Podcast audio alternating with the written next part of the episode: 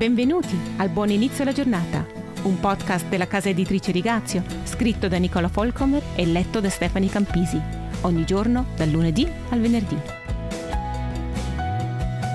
Un caro saluto da Stefani Campisi con il podcast di Nicola Folcomer.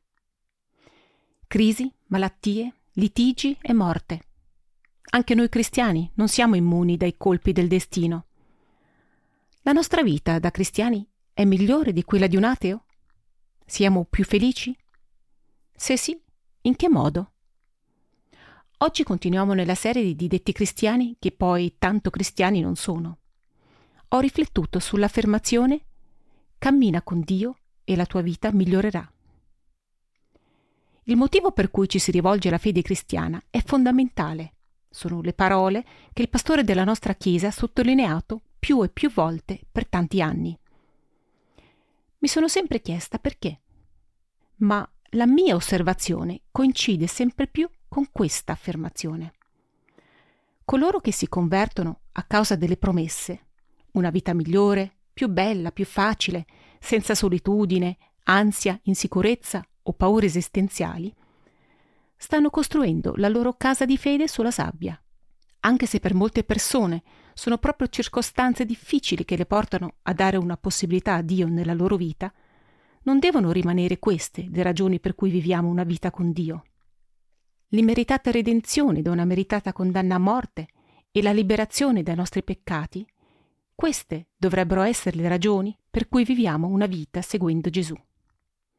Questo è valido sia per il bambino che è sempre andato allo studio biblico e al massimo ha lanciato un sasso oltre la siepe del vicino, quanto per il criminale che ha già diversi omicidi sulla sua coscienza.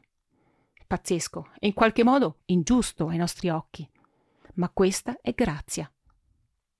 Troppo spesso vivere come seguaci di Gesù significa sperimentare svantaggi a vari livelli, mettere in secondo piano i piani personali, la carriera, le finanze, la pianificazione familiare e dare all'agenda di Dio il primo posto rinunciare a dipendenze e cattive abitudini, rinnegare i desideri carnali, dire no dove tutti dicono sì, essere politicamente scorretto per non andare contro il Vangelo.